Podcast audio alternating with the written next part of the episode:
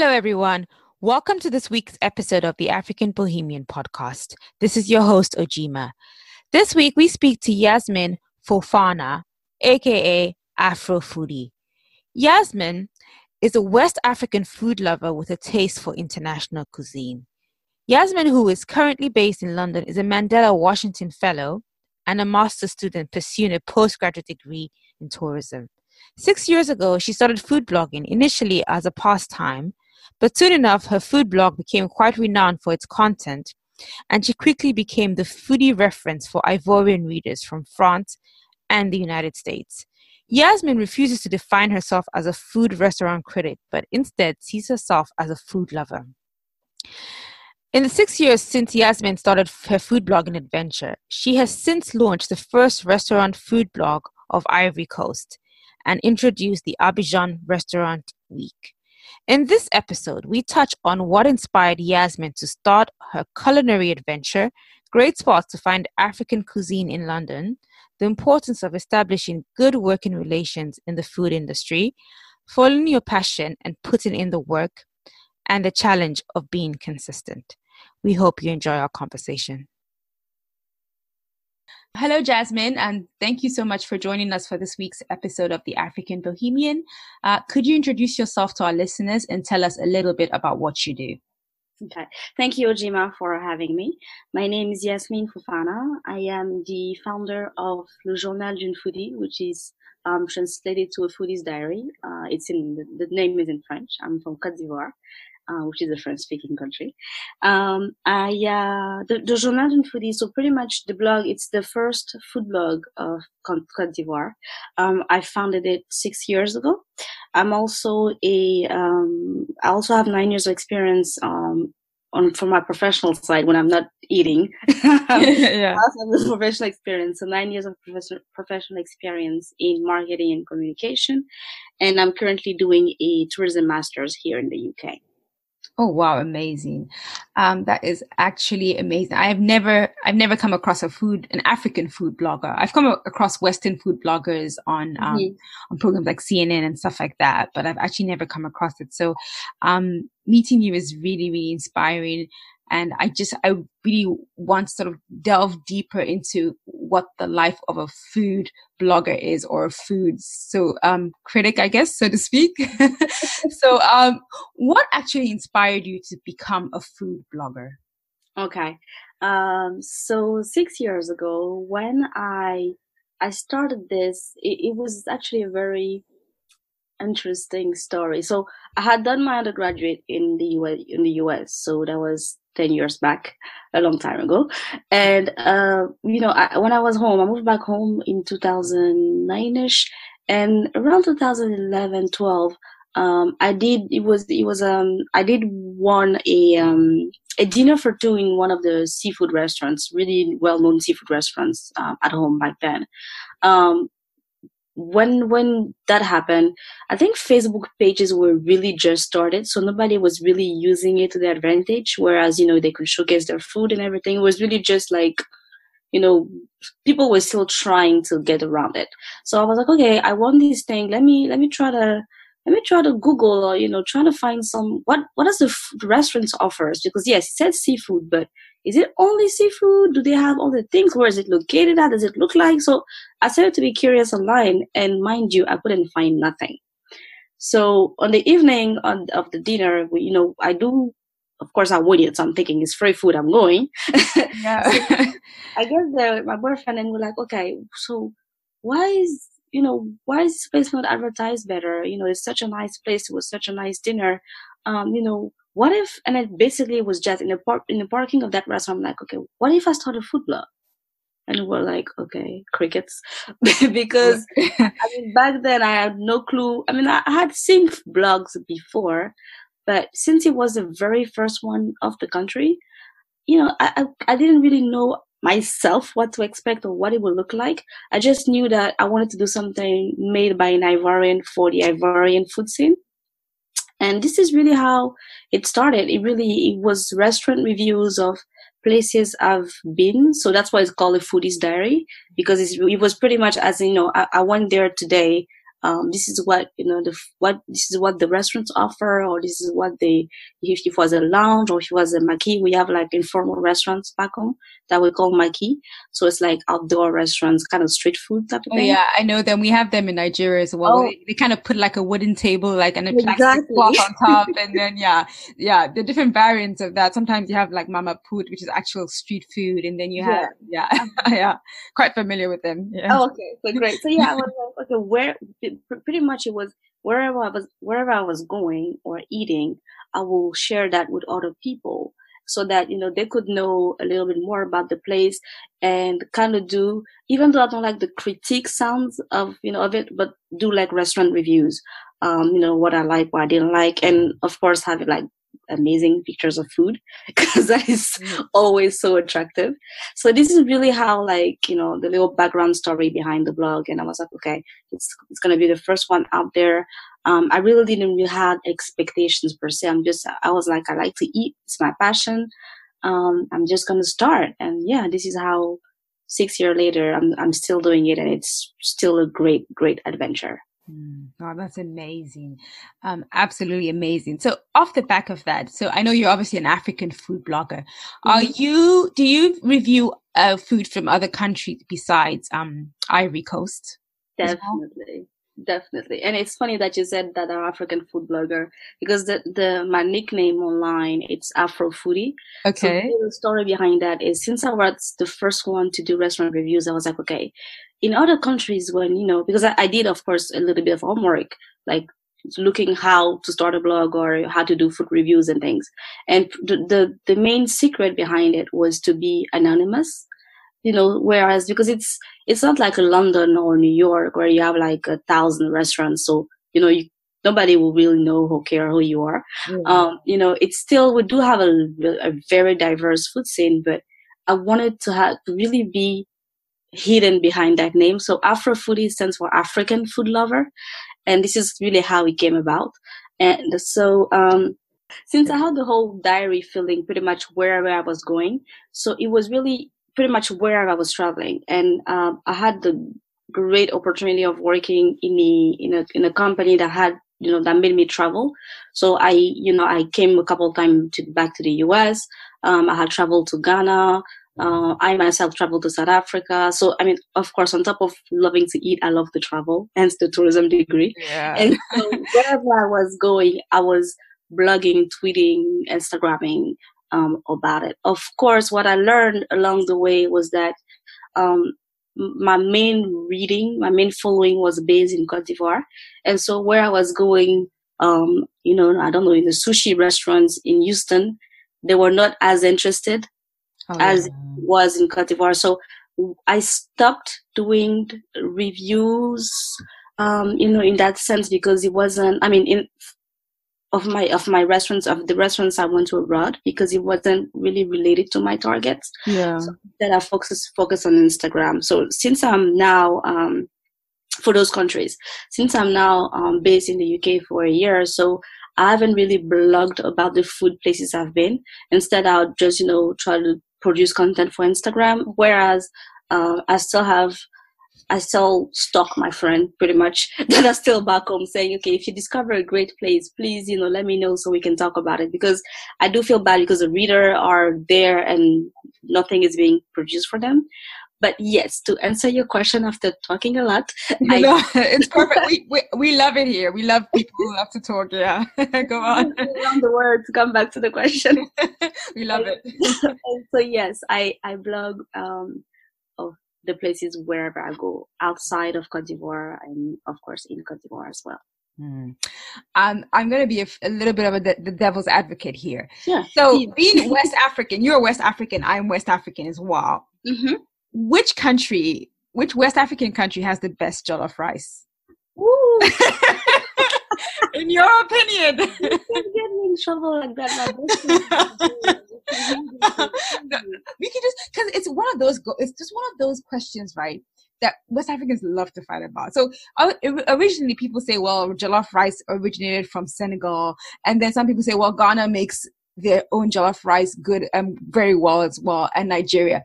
And from what I've seen, I've tasted jollof rice from different parts of West Africa. And I've seen that there's a different twist, there's a different kick. So each country has a different way of making jollof rice, you know. Some countries like use like crayfish, right, to make like jollof rice. Some people don't. So, okay, in your opinion, like just throw it out there, you know. No, it's no shade. Just like, you know, what do you think? Like from what you've tasted so far. I mean, honestly, in my head, I associate jollof rice with Nigeria. Okay. Because that's how I got to know about it back in the US. So it's okay. Again, I'm gonna go around the world with this. That's fine. You know, being home in Côte d'Ivoire, even though we're a West African country, not really far apart from each other. I mean, Ghana is next door. Yeah.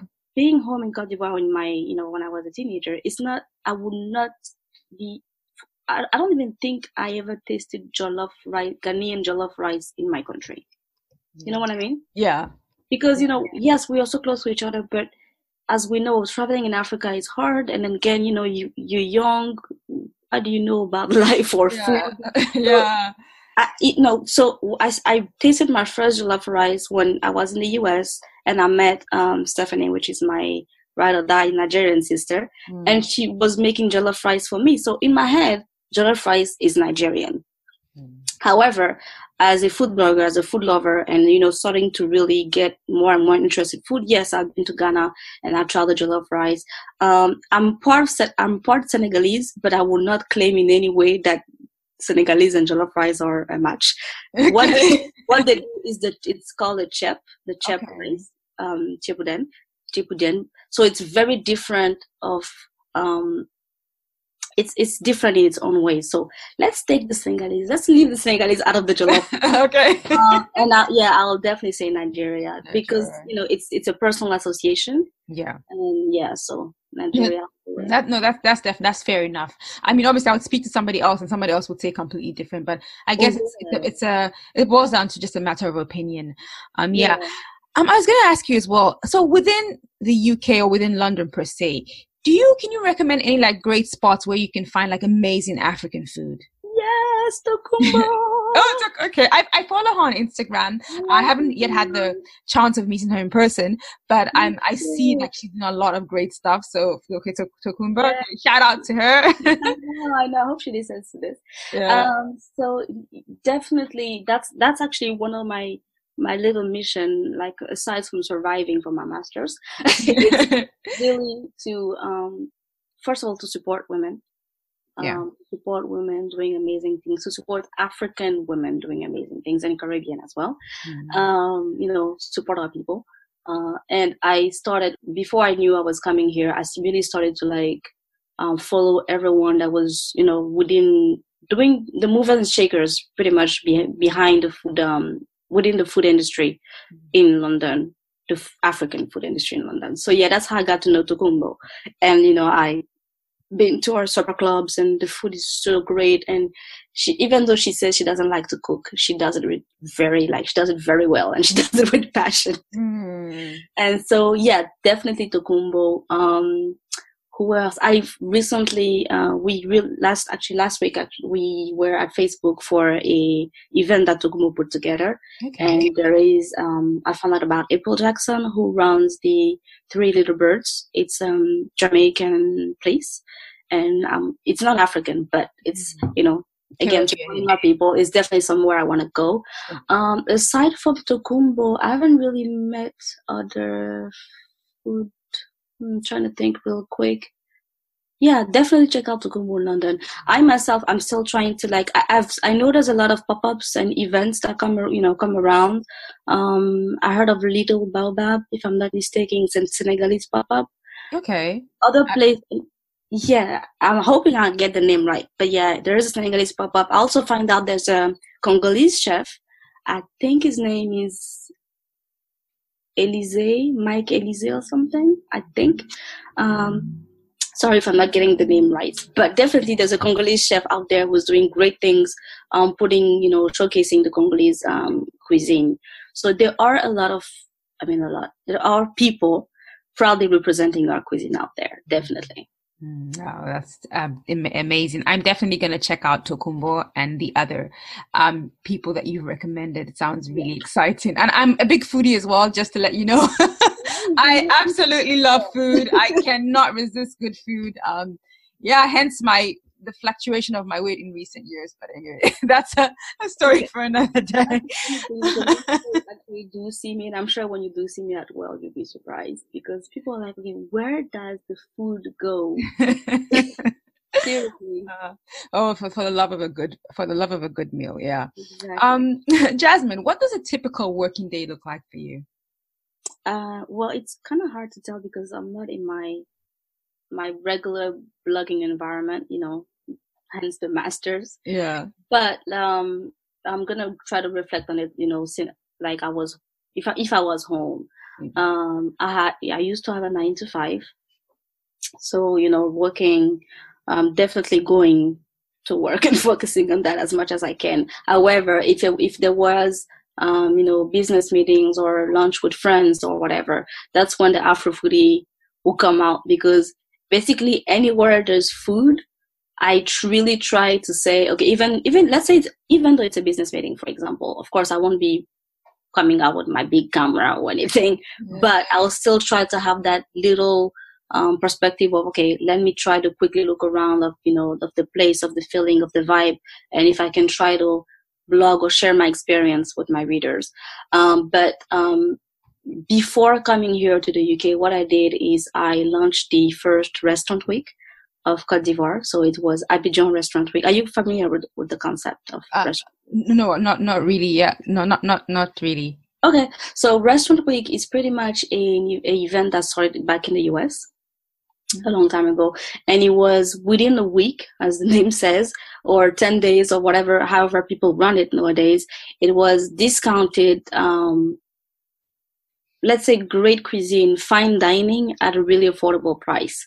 So the way it's done, it's a full meal, like a 3-course meal, at a fairly reduced price that it will be, you know, let's say you go to like a Michelin star. I mean, we don't have Michelin stars back home, but you go to like a really, really fine dining and establishment, and then you will pay, say, like, I don't know, 100, it's an example, so like £100 for a 3-course meal. Yeah. What we will do during the restaurant week is that in partnership with that restaurants, they will not drop their price per se, because it doesn't mean that the quality is reduced, but they will give discounts. Yeah. So instead of paying like £100, you pay £75 or sometimes £50 or something for the same quality, or even sometimes some of the restaurants design a whole new menu for that week.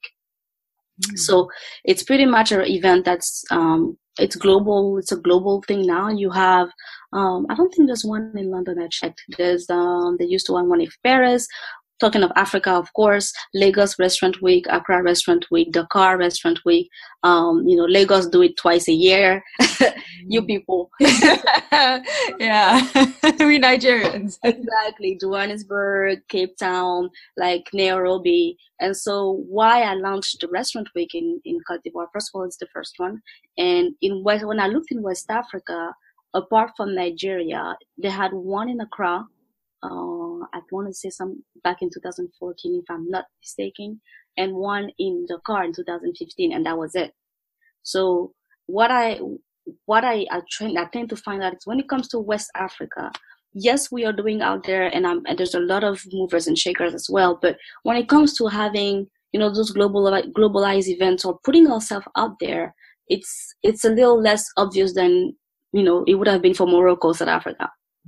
Yeah. And so I was thinking, okay, why is there's not such an event back home? And this is how it happened. So coming back to your question again, what I had done is I was working and at Microsoft actually, and I had stopped working before coming here. So I had 4 months. 4 months when I was free, and I really focused on that event. I had started to prep the event before. You know, stopping working, but like it came to a point when, you know, I was on the 9 to 9 working on my grind for the event. I had a small team of people, but many of the things I was doing it like by myself, going to meet the rest. So I'll wake up, you know, get my to-do list of the day, go and meet meet up with the restaurants, because what you also find out in the food industry is the relationship is one of the best aspects and the most important. So I'll go and meet with the restaurants, go and meet with the team of the photographers or the web designers, and pretty much come and work online, and try to make sure everything was set up for the event, trying to meet and get sponsors or partners and things like that. So it's really hard to say what a typical day of a food blogger it's like, because every day is different. And when it was coming back to the aspect of running an event, it was even more different, because the task of different days will be different from one another. Mm. Sorry again, I went around the word. No, it's okay. We love it here. I'm still listening to it again. I was we absolutely love it here. Not at all. What have some of your highlights been to date? So what is the best thing that you love about food blogging? Definitely it's an amazing adventure. Like I said, when I started this, I had no clue where it was going to take me. I was saying, okay, as long as it's fun, I told myself, as long as it was still fun, I was not putting any pressure on myself. I didn't want to be obligated to produce content every week to the extent that it wasn't going to be me and authentic. Yeah. Mm-hmm. I was still going to do it all the way. And so it's been great in the sense that it kind of grew, it kind of outgrew me. I'll be doing my little thing in my corner. That is what I thought. And then people will be like, okay, they were messaging me, like people from the diaspora, Ivorian people, that will say, I'm in Canada and I'm following, what you do, because when I come back on vacation, you are my guide pretty much. And it's great to see that you're doing this, representing our cuisine and our country. So if you stop, I'll be mad at you. I was like, what? And I will get a lot of messages like this, people saying it's great what you do. I've had a man contacting me. He was doing a surprise birthday for his wife, and he was like, okay, I want to bring her to that restaurant. Where should I bring her? So what I've done is, again, sidetracking. What I've done is I put him in touch with the restaurant owner, one of the restaurant owner, and then they organized the whole thing. And he was like, oh my God, thank you so much. So it's really a great adventure in a sense of the reward of having people saying just something as simple as thank you. Your blog, thanks to, your blog, I discovered this place and I had a great, evening with my wife or my partner, you know what I mean? Or thanks to your blog, I'm away, but I can, I know where to go when I'm coming back. Or even just seeing our, my food or my country, being out there, it makes me feel happy. So that's definitely one of the great things. Alongside, I've had the chance, the blessing of meeting great chefs. Like some people I'll had I have so much respect for, and they was like, okay, can we collaborate, or can we work together? And I'm like, me, little me, So it's been an amazing adventure. It's you'll be invited to places where you never thought you'd go, or the people you meet you never thought you would.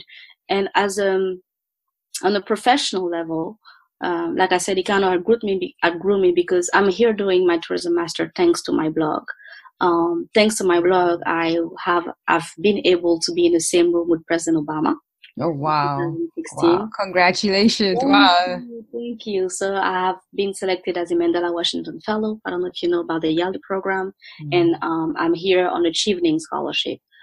Both are very competitive, and they try to select they do select the best, in the case of the YALI, the best Africans, movers and shakers of the continent. And in the Chevening, it's a more global scheme. So again, cutting the story short, it's been an amazing adventure. I do have a lot of little milestones that I celebrate along the way, but just grateful to do something that you love and seeing the result of, it being out there is just amazing. Mm.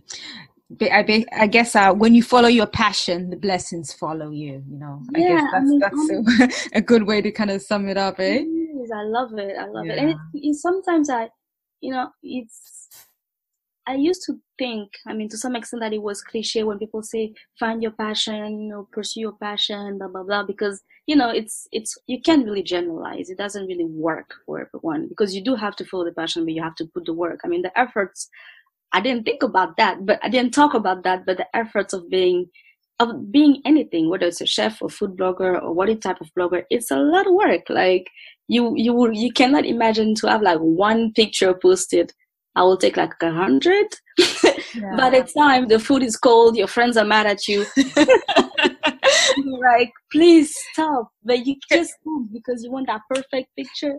Exactly. The writing of the blog, the producing of the post, the producing of the content, and then you do all this effort, and then you have to like promote it on social media.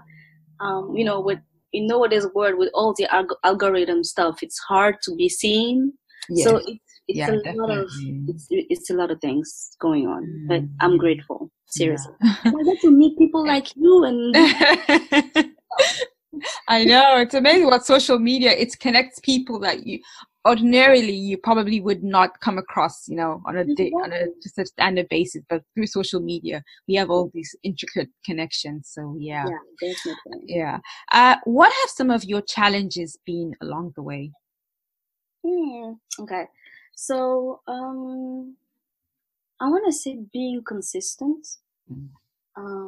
It's also one of the advice I'll give to people, but for me, it was the consistency because I didn't think of it as a brand or the start of a business. You know, it was really, again, the passion of liking to eat, of going places, sharing and things like that. So I had tried along the years to find my niche, my place, and like, you know, saying, okay, I'm going to produce content every week and post on a consistent schedule, you know, every Friday or every Thursdays, because it was restaurant reviews. I figured, you know, people tend to go out on weekends, so if you post every, you know, Thursday or Friday, they'll be interested, and then so back and forth. But you know, working again full time and having so many other projects, you tend to get sidetracked, you know, of distracted of your goal.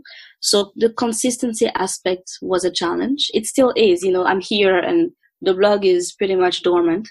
It pains me because it's my baby. Yeah. But, yeah, so it is a challenge. So being consistent, you know, throughout the 6 years, and you know, producing the content and being, you know, respecting your own. What you said you were going to do, it's not easy. What else was a challenge? Yeah, I think that was my main challenge, because I think because of this, there's so many other things I could have done or produced that I didn't do. Not that I regret it, but you know, it's a lesson learned pretty much. Yeah, definitely. I think even for me as a podcaster, so to speak, I guess even consistency is definitely a thing. If you have to remember to do it consistently, even sometimes when you don't feel like it, or even when, yeah, truth be told, when you don't feel like it, or even other things take priority, so to speak, like obviously your personal life or just other things just come in the way. You have to remember you're building a platform, and some people are looking to you for this, you know. Yeah, yeah, definitely. Yeah. Yeah.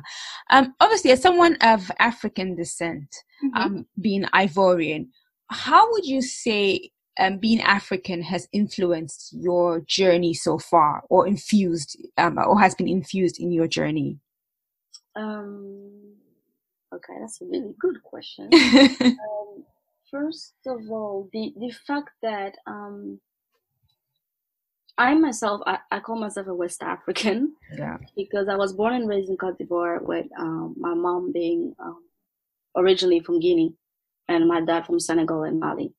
So the way I was brought up, you know, having Guinean dishes, you know, on Sundays, or Ivorian dishes during the week, and I've been able to travel to Senegal and experience the food as well. It kind of shaped who I was as a food lover. But it didn't really stop there. Of course, I was definitely focusing on African food, but the fact that I was also blessed to study abroad in the US, having a Japanese roommate, a Vietnamese friend, you know, a really good friend, like Korean flatmates, it kind of also played a part, as in I've seen what people have, I mean, the countries have done with their cuisine.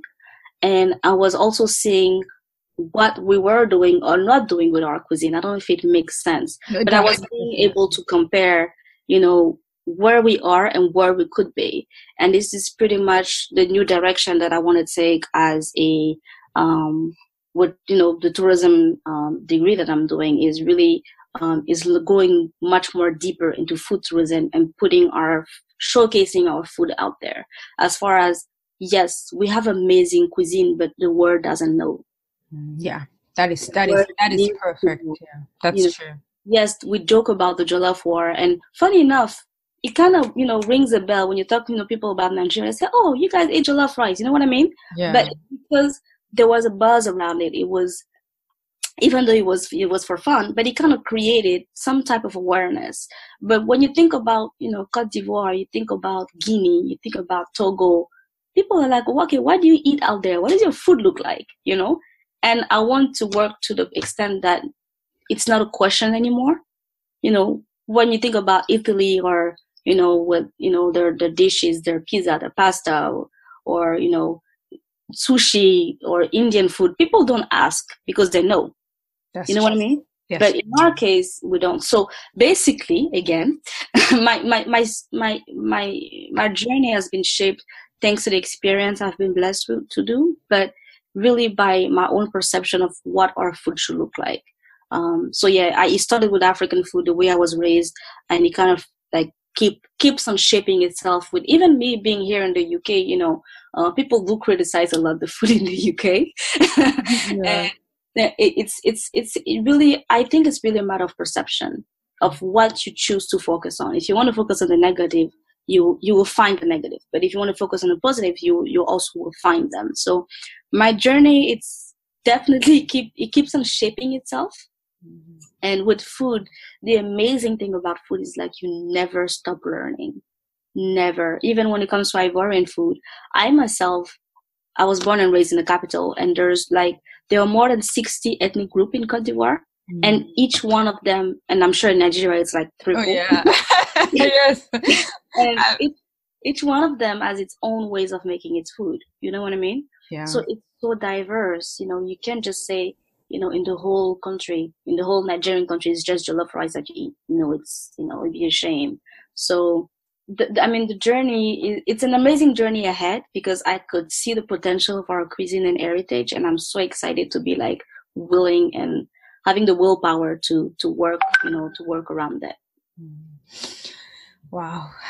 You were so, I love how you kind of sum everything up together, because you just literally take the words out of my mouth, like what I'm thinking. No, yes, you do. Because I was thinking that, you know, when you talked about the fact that these different countries, like South Korea or India, for instance, people know their cuisine. They're known for the cuisine. Mm-hmm. And with maybe smaller countries in Africa, so to speak, people tend to ask, well, what do you eat there? It's so true. It's because people like you need to put African food on the map so that mm-hmm.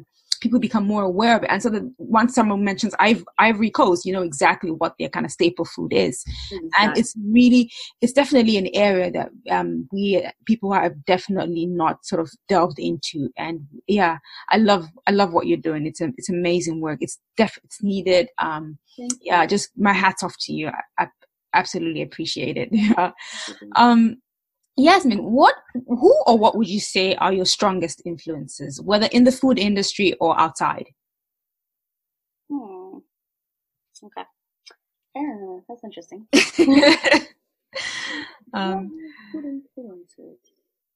I guess it's one of those questions that kind of make you kind of really think of like, yeah, because who kind of inspired you or like just in general. Reflect on. It could be anyone. Like I do have chefs that I look up to. Yeah. So pretty much, okay. So there's an Ivorian chef, and I hope he listens to this as well, Loïc Dablé. Yeah. He's French. It's Ivorian and French. And what he did, he used to live in Paris, and what he did, he was really showcasing the Ivorian cuisine with a modern twist. Because, yeah, of course, food is very, you need to tell a story with your food. And the way you present it has to be appealing to people. And, you know, you do have chefs like him or Chef Pierre Thiam, he's Senegalese, that, you know, are really, you know, going out there and showcasing your cuisine. Chef Pierre Thiam, I believe he lives in the US, but his goal is trying to, you know, Fonio? No, I'm not familiar with it, no. How would I explain this? See, I got myself in trouble. Is it a type of food? I'm going to skip that. Okay. It's definitely, it's a grain. It's a type of food that, you know, you could eat like, okay, I don't want to say something. Is it like cassava or? It could be, okay, do you know Attiéké? Chicken, it's Ivorian. I know. Sorry. The worst part is I'm sitting all this name and people will be like, okay, now explain. And I'm like, okay, I can't explain in English. In any case, those are certain type of food, staple dishes within some part of West African countries that are not really well known, whereas they do have a lot of, in the case of Fonio, nutritious quality. Yeah. So, okay, coming back to the inspiration. So those I have chefs that I look up to because of what they were able to do with our cuisine. Mm. So if that kind of makes sense. Yeah, that makes a lot of sense. So those I want to say those are my influence, because even though, you know, we are definitely not in the same ball game, but when you talk about food, you we kind of all meet in the middle, because at the end of the day, what we want to do is of course eat, but it's really about the showcasing, the promotion and raising that awareness about our culture. And I think those two chefs, among so many others, have been able to do that, you know, having what they call the Afrofusion, which is like, you know, the fusion of the heritage, the African heritage with the modern twist and kick to it. Mm. Fascinating stuff. Yasmine, how, in your opinion, has the food industry changed over the past 6 years that you've been part of it? And what do you think has stayed the same? Oh my goodness, it changed so much. Like, have you heard West African food is trending? Yeah, oh yes, definitely. West African everything, West African music, West African clothing. The other day I think Stella McCartney on the catwalk. She had a couple of models that were wearing like tribal kind of material, you know. There you go. African everything is trending, yeah. Africa is on the rise, definitely. It is, yeah. Africa is definitely rising. So it changed, I want to say, drastically, in a sense that the awareness I've been talking about, we still have a lot to do, but I want to say we have made a step. Like, you know, we have been moving forward, you know, for BBC to be featuring Tokumbo or saying, you know, West African food is rising, it's trending. It's definitely a major step out there. When it comes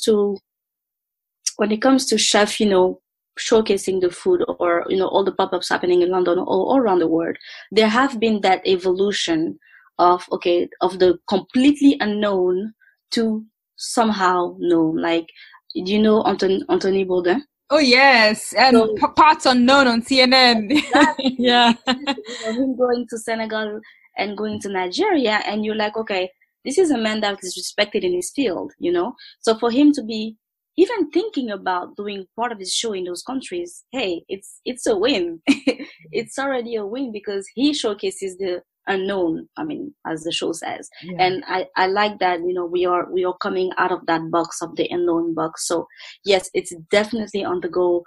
We have a long way to go, but there's definitely hope. And with so many people doing so many things out there, I definitely see it becoming like a major, major trend in the following years. Yeah, definitely. Amen. Amen to that. Yes. It's a great time to be alive. I always say that in most of my podcasts, but I truly mean it. It's an absolutely great time to be alive. Yeah. We have to focus on the positive. I mean, we must. Yeah, definitely. You know, we have to continue the work of what was done before and then take it even higher, you know. Absolutely agree with you.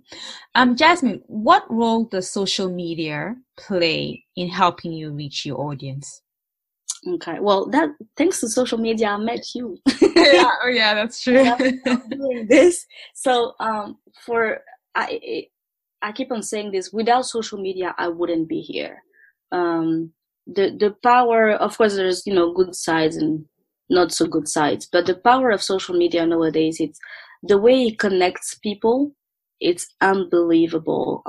Like I was giving you the example of me being in Côte d'Ivoire, doing my little thing, thinking I was minding my little business, whereas people in Canada would be like, okay, if you stop this, we'd be mad at you. You know, if it wasn't for social media, they wouldn't have been able to connect or even seen. And especially when it comes to blogging, you know, all our content is online.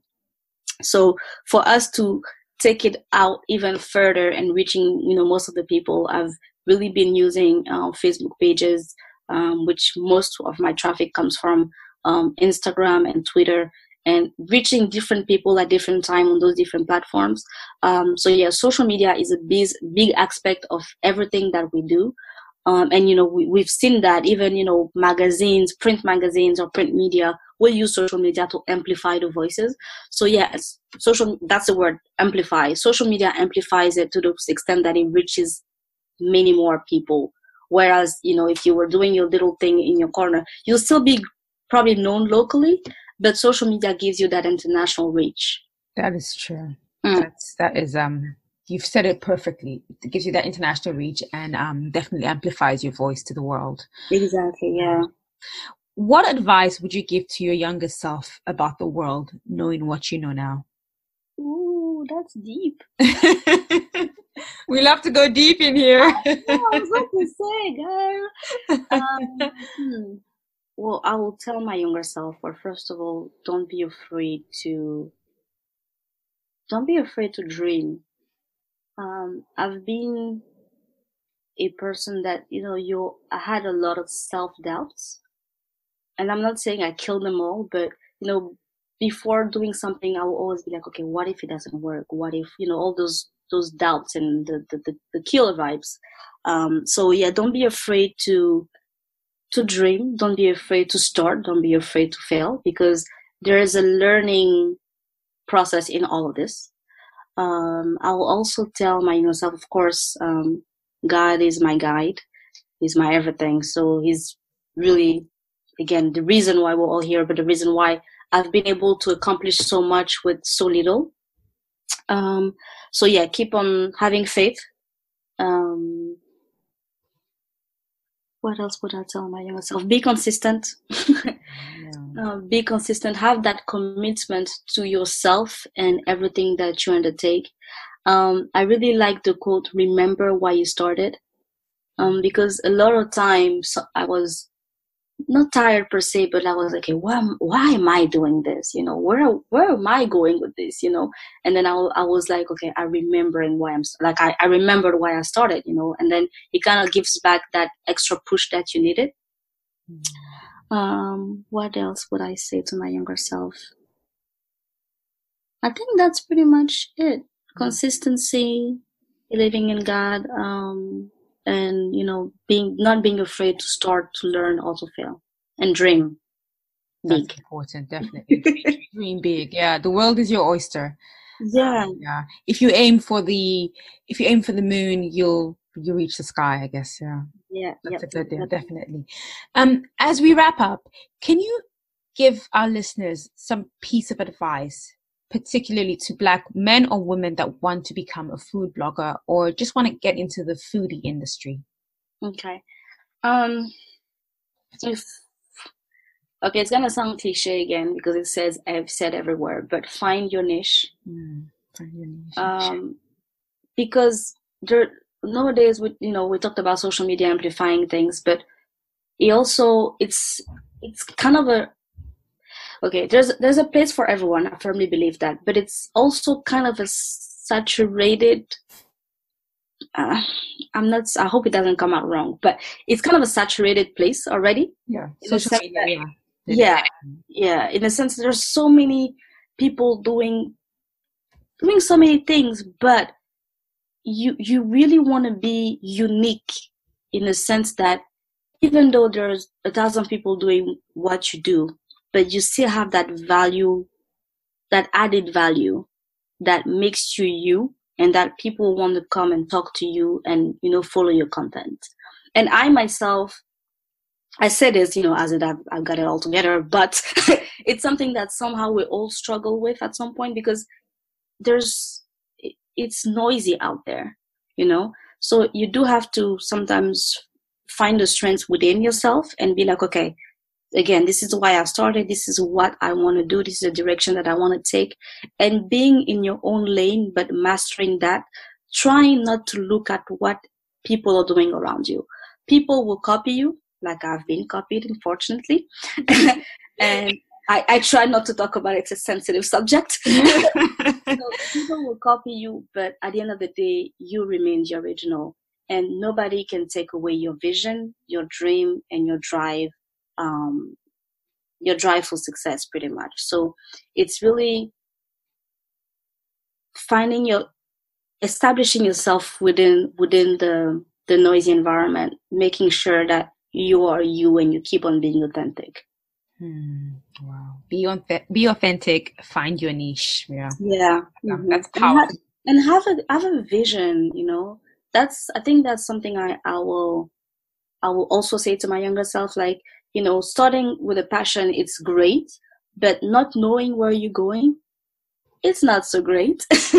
Because, you know, you will be like, you want to say, okay, I'm going with the vibe and I want to say where this takes me. No, you can't be working like that. You have to, at least a short-term vision. I'm not talking about 10 years, you know, but at least say in 2 to 3 years, this is where I want to be. At least, like we said, you're shooting for the moon, you'll reach, you know, you'll end up among the stars, but you will have somehow a clear direction of where you should be going with, whether it's your business, whether it's your podcast, Ojima, whether, you know, it's being a chef and you're in a restaurant. So it's, you know, coming back to the vision, the consistency, and the drive to be out there. Wow. Thank you so much. Yasmine, lastly, where can our listeners find you on social media? Okay, so on social media, I'm not Yasmine anymore. I go back to Afrofoodie. So on Instagram, at the moment, I'm really more active, like I said, on Instagram and Twitter.